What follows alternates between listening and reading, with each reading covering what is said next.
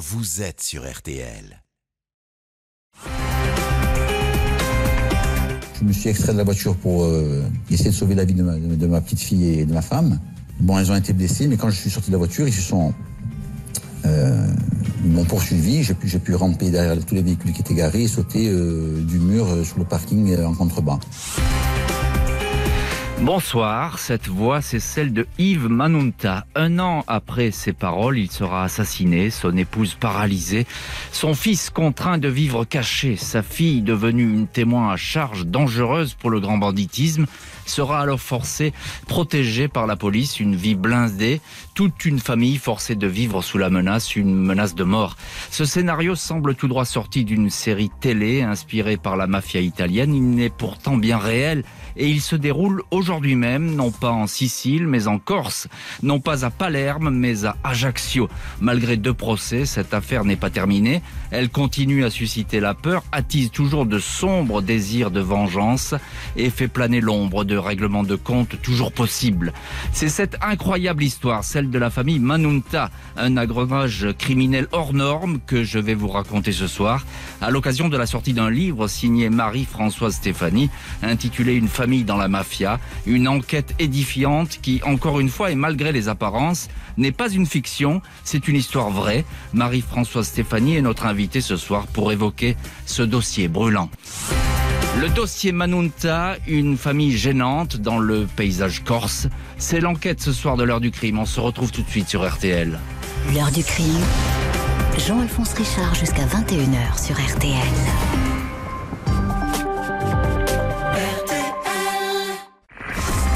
20h, 21h, Jean-Alphonse Richard sur RTL. L'heure du crime. Et ce soir, dans l'heure du crime, le dossier Manunta. Comment toute une famille en Corse va se retrouver la cible de tueurs déterminés? Depuis plusieurs mois déjà, le père, Yves Manunta, vivait sous la menace. Contrat mis à exécution à l'été 2012. Ce 9 juillet 2012, Yves Manunta, un ancien nationaliste de 50 ans, quitte son appartement d'Ajaccio où il vit avec son épouse Angèle et ses deux enfants, Carla Serena, sa fille 10 ans, et son fils, Stéphanou, l'aîné. Depuis des mois, Yves Manunta est en guerre contre un associé dans une affaire, la Société méditerranéenne de sécurité, la SMS, qui intéresse beaucoup la justice. Le ton entre les deux ex-amis s'est durci. Manunta est peu à peu devenu un homme traqué, méfiant au point de se déguiser parfois pour sortir de chez lui. Il porte alors des lunettes de vue ou une perruque pour dissimuler son crâne rasé. Il ne sort jamais sans son gilet pare-balles. Dans le milieu, comme chez les policiers les mieux informés, on sait que Manunta est devenu un homme à abattre. Vers 15h, Yves Manunta enfourche son scooter pour aller au centre-ville. Il se rend chez son gestionnaire de fortune pour faire le point sur la nouvelle société de gardiennage et de sécurité qu'il a montée. Sent-il alors que le pire est en train de se dessiner? Le fait est qu'il se demande ce que son travail deviendra s'il lui arrivait de disparaître. Manunta rencontre ensuite son avocat, puis vers 17h30 reprend le chemin de sa maison le cours Napoléon au cœur d'Ajaccio, puis l'étroite rue Rossi. Une voiture barre soudain la route du scooter, une dizaine de détonations claquent. Yves Manunta est touché par plusieurs impacts de chevrotine dans le dos et au thorax. Il est transporté à l'hôpital, mais les médecins ne parviennent pas à le sauver. Quelques minutes plus tard, la police est prévenue qu'une voiture est en flammes sur les hauteurs de la ville. Des résidents ont vu un homme s'enfuir. C'est l'incendiaire qui s'est brûlé dans sa fuite. Il a même perdu une chaussure et sa perruque. Le véhicule calciné est celui qui a servi à l'assassinat de Yves Manunta. Quant à l'incendiaire maladroit, il est vite rattrapé. C'est un petit délinquant local bien connu. Il s'appelle Nizar Fedawi un demi-sel employé pour une basse besogne et qui affirme alors que les deux hommes cagoulés l'ont forcé à brûler la voiture. Il s'est donc exécuté. Bonsoir Marie-Françoise Stéphanie. Bonsoir. Vous êtes journaliste à France 3 Corse et vous venez de publier Une famille dans la mafia aux éditions Plomb. Euh, voilà donc pour la fin tragique euh, de Yves Manunta, règlement de compte qui vient d'ailleurs après d'autres attaques, dont l'une très importante, mais qu'on va détailler dans, le chapitre suivant de l'heure du crime, si vous le voulez bien. Euh, tout de suite, un, un mot, Marie-Françoise Stéphanie, qui est la victime, Yves Manunta?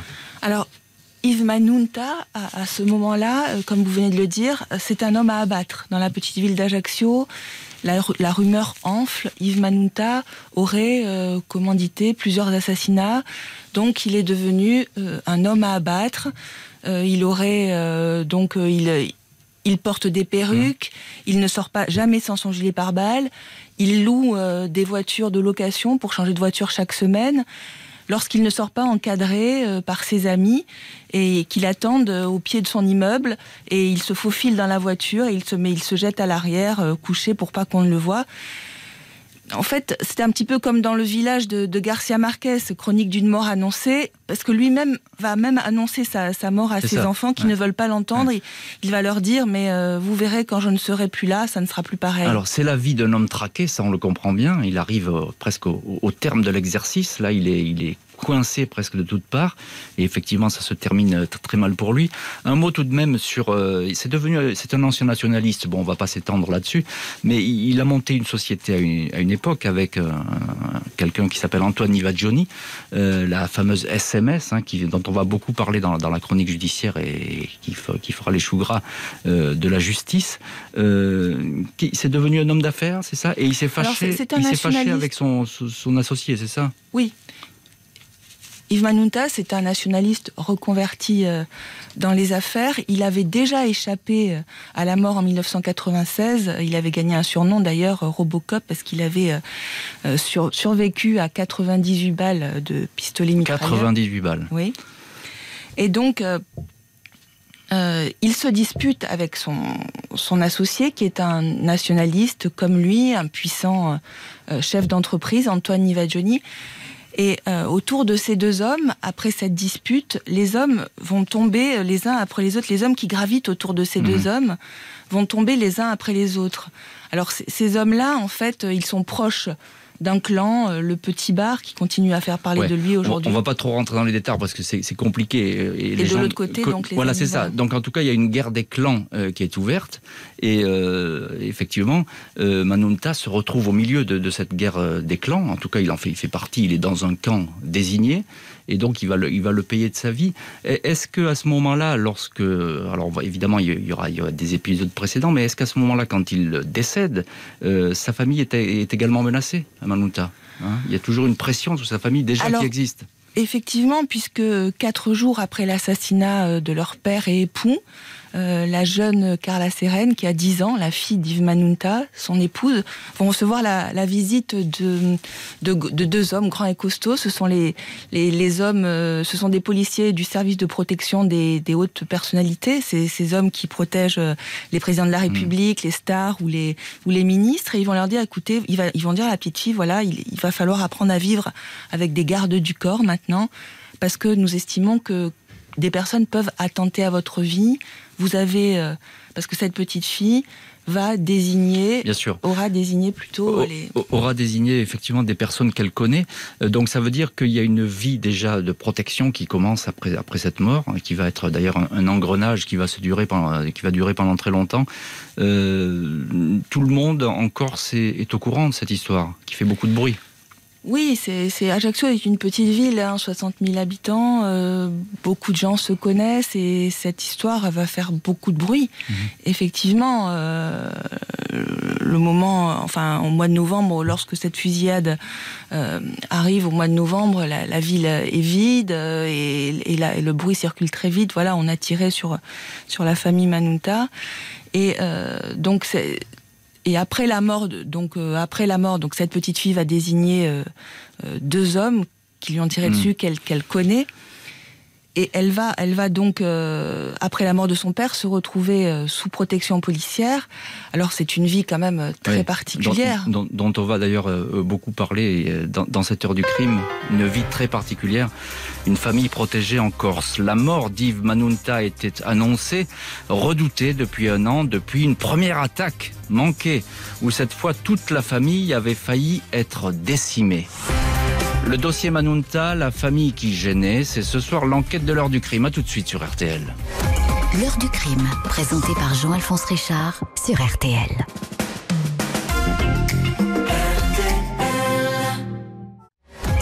L'heure du crime crime, présenté par Jean-Alphonse Richard sur RTL. Heure du crime consacrée ce soir au dossier Manunta, une famille menacée de mort et placée sous haute surveillance en Corse. Dès l'année 2011, elle a failli périr sous les balles. Un an avant qu'il ne soit assassiné, Yves Manunta circule ce 8 novembre 2011 à Ajaccio. Il se sait menacé, il n'était pas prévu qu'il vienne ce jour-là récupérer sa femme Angèle et sa fille Carla Serena, 10 ans devant un supermarché du centre-ville. La voiture d'Angèle est en panne. L'épouse monte côté passager, la petite fille sur la banquette arrière. À 18h45, la famille arrive chez elle, dans le quartier de Balestrino. La voiture se gare sur le parking de la résidence, aussitôt prise sous des tirs que des témoins diront être des tirs de Kalachnikov. Les balles fusent et transpercent la carrosserie, font éclater les vitres. Il y a, semble-t-il, au moins deux tireurs embusqués dans un recoin. Ils sont arrivés ici par un petit escalier menant à un jardin et c'est par là qu'ils repartiront. La fusillade est intense. Angèle est touchée au bras. Un projectile lui transperce la cuisse et un autre vient broyer sa hanche. Elle restera handicapée. Sa fille, Carla Serena, est elle aussi touchée à un bras. Les balles de Kalachnikov ont déchiré la chair et fait apparaître les os. Yves Manunta est blessé aux chevilles, mais il sort de la voiture pour attirer à lui les tireurs, qui vont arroser le véhicule jusqu'à l'arrivée des secours. Deux armes ont servi à l'assaut, un fusil de chasse calibre 12 mm chargé de chevrotine et une arme automatique de calibre 9 mm. Pas moins de 30 impacts sont relevés sur la carrosserie. Enquête ouverte pour tentative d'homicide volontaire en bande organisée une tentative en lien avec le banditisme, affirme d'emblée le procureur d'Ajaccio, Thomas Pison. Personne n'a aperçu les tueurs, personne, sauf la petite Carla Serena, qui sur son lit d'hôpital est formelle. L'un des deux tireurs avait sa cagoule remontée. Elle a aperçu le visage d'un homme jeune qu'elle connaît depuis l'enfance. Un garçon qui joue au foot avec son frère Stéphanou et venait parfois manger à la maison. Un certain Marc Pantalacci, qui a un frère jumeau, Dominique, une famille proche d'Antoine Nivagioni, le rival juré de Yves Manunta. Marie-Françoise Stéphanie, notre invitée ce soir euh, dans l'heure du crime, avec votre livre Une famille dans la mafia qui vient de sortir. Alors euh, déjà, c'est une attaque assez curieuse, euh, même encore, si j'ose dire, ou même en Italie. il n'est pas dans les habitudes du grand banditisme ou de la mafia de tirer sur une famille, encore moins sur une enfant. Non, c'est vrai, c'est ce qui va évidemment euh, choquer beaucoup la population. Euh, des dizaines de personnes vont accourir à l'hôpital. Mais euh, dans cette période très tourmentée où les règlements de compte sont, sont nombreux à Ajaccio, une femme a été tuée déjà au mois d'avril mhm. et un jeune enfant aussi a été tué dans, dans une voiture dans laquelle il circulait avec son père. Mais en tout cas, ces meurtres, évidemment, euh, ces, attaques, évidemment, euh, marquent beaucoup l'opinion parce qu'effectivement toucher une femme, un enfant, ça reste quelque chose.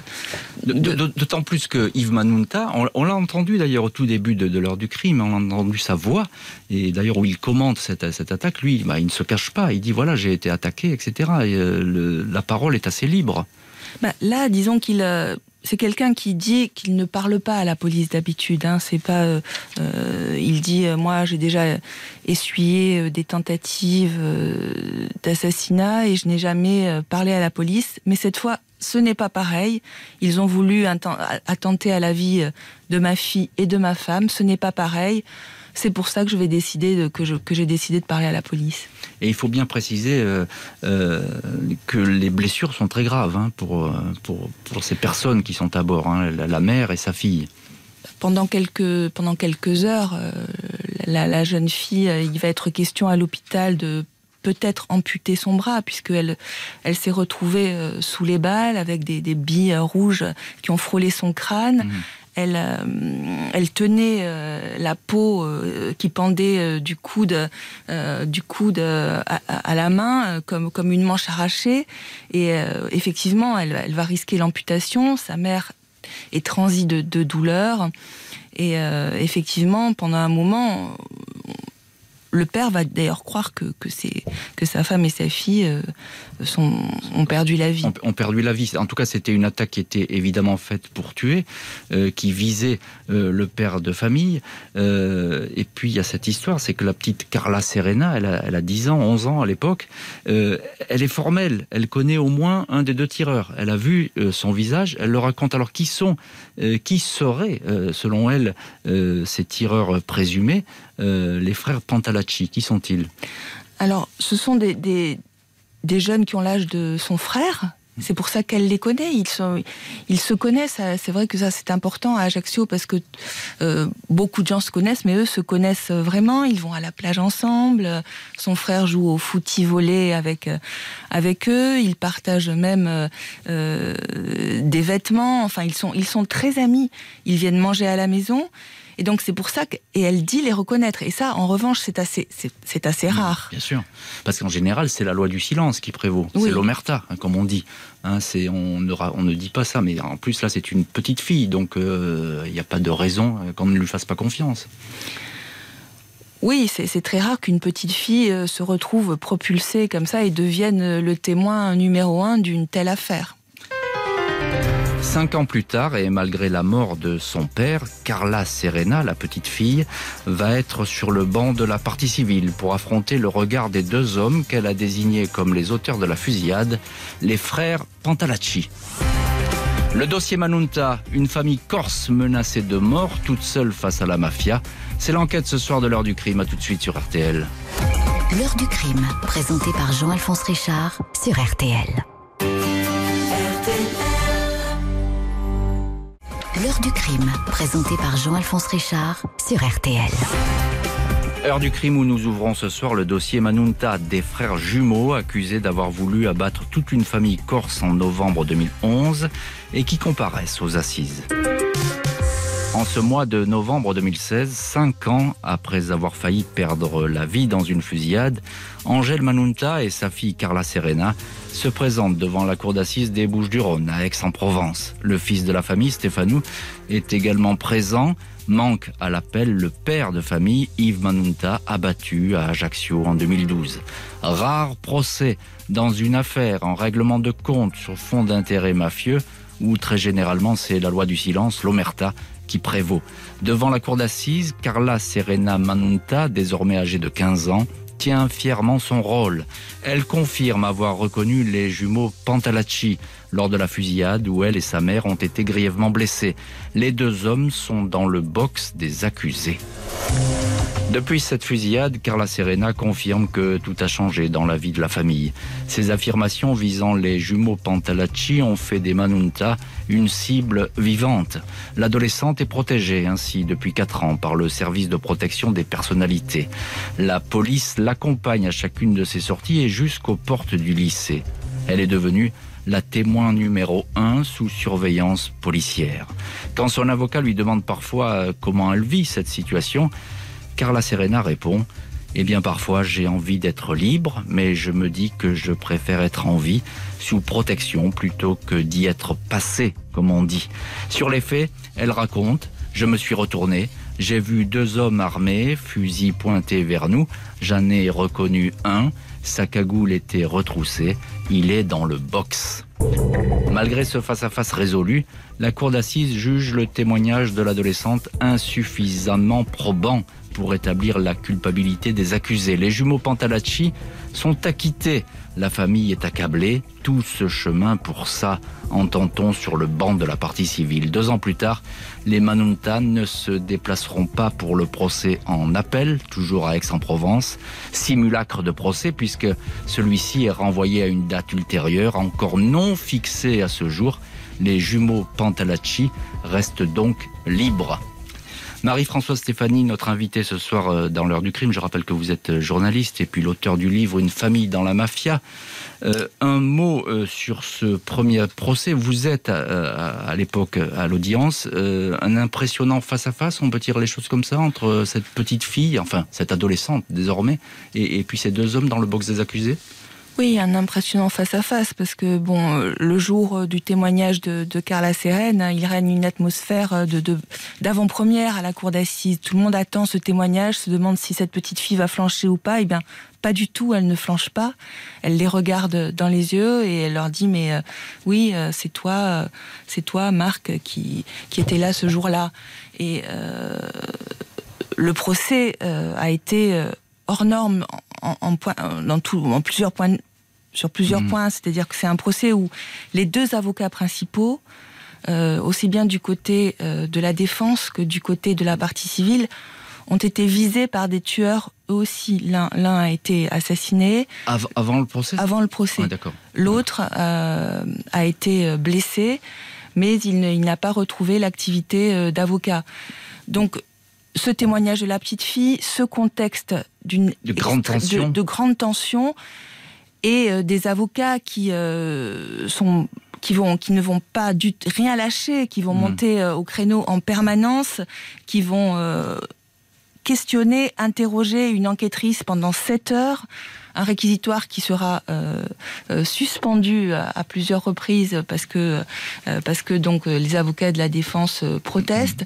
C'est un procès hors norme sur plusieurs, sur plusieurs aspects. Et, cet acquittement qui, effectivement, c'est une catastrophe pour la famille Manunta. Ils attendaient qu'une condamnation. Bah, cet acquittement, oui, c'est une catastrophe. La, la, la jeune fille euh, qui, a 16 ans au moment du procès euh, va ressortir en larmes. Euh, elle avait dit, elle l'avait dit au cours de, son édition, elle avait dit si ma parole n'était pas reconnue, ça ferait plus mal que les balles. Et c'est ce qu'elle dira, c'est ce qu'elle continue à, dire aujourd'hui. À dire aujourd'hui. Il va y avoir, alors là, on va passer au deuxième procès, donc le procès qui est on appelle, hein, mais qui va être interrompu et puis reporté euh, au calendrier grec, puisqu'on n'a toujours pas la, date euh, à laquelle il pourra être ouvert, ce procès. Euh, à ce deuxième procès, il y a quelque chose d'important qui va se produire. Je crois que c'est le fils Manunta, Stéphanou, hein, et qui ne sera pas là à l'audience, mais qui va adresser une lettre à la cour d'assises, lettre qui va faire sensation. Que, dit-il? Racontez-nous ce qu'il raconte à ce moment-là. Alors, bah, dans sa lettre, en fait, il reprend tout il reprend toute l'histoire euh, donc de son père et il raconte pourquoi, en fait, selon lui, les hommes qui sont euh, dans le box sont les personnes euh, qui ont qui ont tiré sur sa famille ce jour-là. Hmm. Et il, il parle d'une façon très, très ouverte, très, très sensible. Il raconte d'abord cette souffrance de, de sa famille. et en fait, cette, cette lettre va avoir un impact énorme pour ça parce que en fait elle, est adressée au président de la cour d'assises, mais euh, lui va raconter euh, la vie de sa famille, euh, le passé de son père.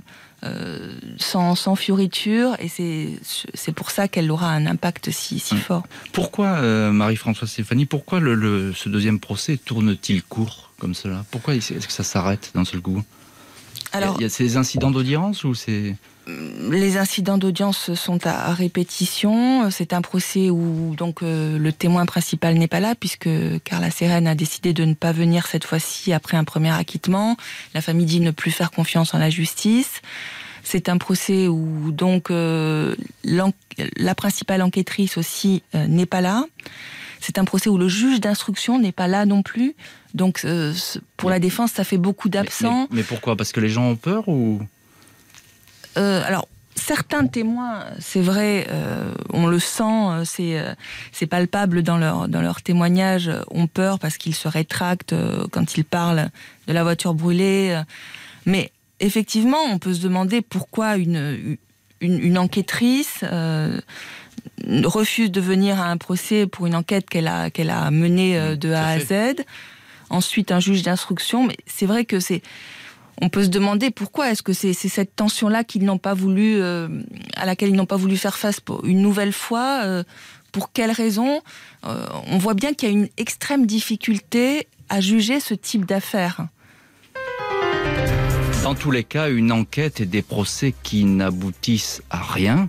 La famille Manunta ne sait pas si la justice passera un jour, condamnée pour combien de temps, peut-être des années, à une vie sous haute surveillance. Le dossier Manunta, une famille corse menacée de mort par la mafia. L'enquête ce soir de l'heure du crime, on se retrouve dans un instant. L'heure du crime, présentée par Jean-Alphonse Richard sur RTL.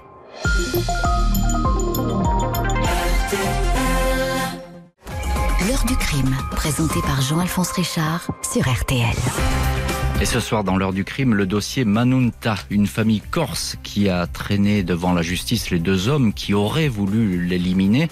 Deux hommes acquittés, et puis accusation qui se paie au prix le plus fort, celui d'une existence placée sous le signe de la menace. Neuf ans, presque jour pour jour après l'attaque qui a failli leur coûter la vie, Angèle Manunta et sa fille Carla Serena vivent toujours à Ajaccio. Elles n'ont pas obtenu justice et les séquelles de l'attaque du 8 novembre 2011 sont plus que jamais présentes. Angèle souffre en permanence, son pied gauche est resté paralysé. Carla Serena a 19 cm de cicatrices sur le corps et il lui arrive encore de faire des cauchemars. À l'issue du premier procès des jumeaux Pantalacci qu'elle avait comme les tireurs et qui ont été acquittés, elle a finalement demandé l'arrêt de la protection policière, advienne que pourra. Le fils de la famille, Stefano Manunta, a lui préféré euh, disparaître. Après la mort de son père, il avait lui aussi pointé du doigt d'éventuels coupables, donné des noms faisant de lui une cible prioritaire. Il s'est donc exilé sur le continent, changeant fréquemment d'adresse, informant seulement sa mère, sa sœur et sa compagne du lieu où il se trouve. Quand il retourne à Ajaccio, c'est dans la quasi-clandestinité. Il reste calfeutré derrière une porte blindée sous l'œil des caméras de vidéosurveillance, au cas où un intrus tenterait d'entrer dans sa cachette, une espèce de cavale forcée, alors qu'il n'est pas recherché par la justice, seulement par les ennemis de sa famille. Marie-Françoise Stéphanie, notre invitée ce soir euh, dans l'heure du crime. Euh, alors c'est un cas de figure tout à fait exceptionnel. Euh, cette famille qui vit sous la menace permanente. Et encore aujourd'hui, comment vivent notamment la mère et sa fille qui vivent ensemble, je crois, à Ajaccio? Alors c'est très compliqué puisque comme je vous disais tout à l'heure, Ajaccio est une petite ville, tout le monde se croise. Il arrive parfois que Carla Serène, lorsqu'elle se rend euh, avec ses copines, avec ses amis dans des dans des bars, elle, elle peut croiser euh, les les frères Pantalacci et bon évidemment ça ça des fois ça se passe euh, difficilement. Il y, a, il y, a, des tensions. Euh, lorsque la maman avait croisé les, la maman raconte, je raconte dans le livre qu'elle croise les jumeaux Pantalacci euh, lorsqu'elle se rend à la sécurité sociale et que ça se voilà que, que des mots sont échangés entre eux, des mots et elle, elle, elle, elle, essaye d'obtenir des, des, aveux de leur part que que que eux ne, ne mmh.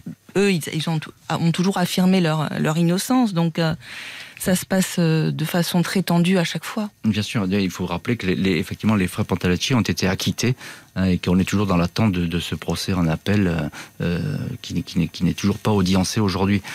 Qu'est-ce qu'elle elle attend aujourd'hui, cette famille euh, Manunta qui, encore une fois, vit plus ou moins sous protection? En tout cas, je suppose, se méfie.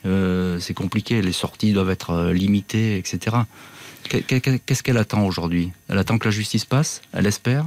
Elle espère, mais par moments, elle, euh, elle n'espère plus trop, à vrai dire, parce que euh, elle se dit euh, abandonnée par la justice, abandonnée par par la police, qui, selon cette famille, n'a pas n'a pas joué son rôle, enfin le rôle qu'elle aurait dû jouer lors du deuxième procès, en étant présent. Donc ils se sentent abandonnés. Mais euh, voilà, ils espèrent toujours quelque chose, mais en fait, ils ne savent pas vraiment, vraiment quoi, à vrai dire, parce que euh, difficile aujourd'hui de, de, savoir euh, euh quoi espérer, alors que cela fait maintenant, voilà, l'audience n'a pas, n'est toujours pas, mmh. n'est toujours pas fixée et ils se demandent vraiment, ils se sentent vraiment abandonnés. Est-ce qu'ils regrettent d'être euh, allés si loin? Parce que il est rare tout de même que dans ce genre d'histoire, on l'a, déjà dit dans, dans, cette heure du crime, mais que euh, la parole soit libérée. Euh, finalement, en général, on garde le silence. C'est la loi de l'omerta qui prévaut. Est-ce qu'ils regrettent parfois d'être, allés si loin, d'avoir désigné des coupables qui n'ont pas été punis et qui n'ont pas été condamnés Il faut le préciser? Alors, regretter oui, enfin non, on peut pas dire qu'il regrette le fait d'avoir fait confiance à la justice euh, aujourd'hui, euh, mais en tout cas, il euh, y, y, a cette peur qui, qui, qui est là, toujours présente. Angèle Manuta a fait placer des caméras de vidéosurveillance dans son dans son hall d'entrée. Mmh. Elle elle n'est plus protégée par la police aujourd'hui et oui, elle, elle dit qu'elle a peur. Elle dit qu'elle elle, apprend. il y a, les assassinats, les assassinats se, se, poursuivent en Corse et elle craint que un jour ce soit de nouveau sa famille qui soit visée. Il ne faut pas oublier qu'il y a son fils euh, qui, qui, qui n'est plus en Corse, en tout cas, qui, qui, vient de temps en temps de manière très, très fugitive et, et, fugace. Alors lui, il a décidé de se protéger et de, de se faire oublier, c'est ça? Alors qu'encore une fois, il est poursuivi par personne. La justice ne le recherche pas, on est d'accord. Hein. non, non, s'il a quitté la Corse, c'est parce qu'il se sentait menacé, comme son père euh, s'était senti menacé. Euh, avant, de, avant de mourir. Donc euh, après euh, la mort du père, c'est au tour du fils donc de, de, se sentir menacé. Il a quelques jours après la mort de son père, des personnes sont arrêtées près de son domicile avec des armes dans le coffre, un talkie-walkie. Lui pense avoir échappé à un guet-apens lorsqu'il se rend à un rendez-vous. Il n'ira pas d'ailleurs parce qu'il il, craint d'être d'être mmh. d'être attendu. Et euh, un jour, il décidera plutôt que, il dira, je, choisis la vie plutôt que la mort, et il décide de quitter la Corse. Il choisit une ville euh, du sud de la France, puis un peu plus au nord. Aujourd'hui, et, et donc il est, il est, là, il est en, il est en cavale finalement permanente. Ça veut dire que c'est une, ça veut dire quoi? C'est une histoire euh, sans fin cette histoire de la, de la famille Manunta? Bah, lui, il dit d'avoir choisi une autre vie aujourd'hui pour et avoir choisi la vie plutôt, plutôt que la mort. C'est pour ça qu'il a décidé de quitter la Corse. C'est pour ça qu'il a décidé de quitter la Corse. Je vais encore vous poser une question, Marie-Françoise Stéphanie, pardonnez-moi, mais euh, est-ce que vous avez été reçu des menaces pour ce livre? Parce que c'est un livre assez courageux, vous racontez une histoire qui est, très sensible. Est-ce que mm, on vous a dit de ne pas écrire tout ça?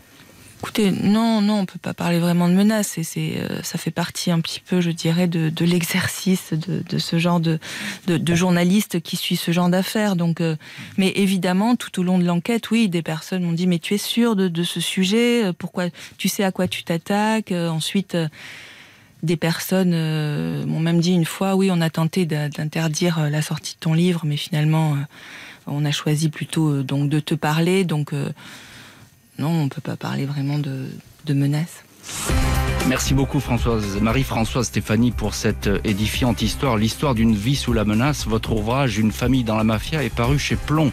Merci à l'équipe de l'émission, Justine Vignot, Marie Bossard à la préparation, Marc Bisset à la réalisation. Un grand merci à vous toutes et tous d'avoir partagé cette heure du crime. On se quitte un peu plus tôt ce soir car il y a du foot sur RTL.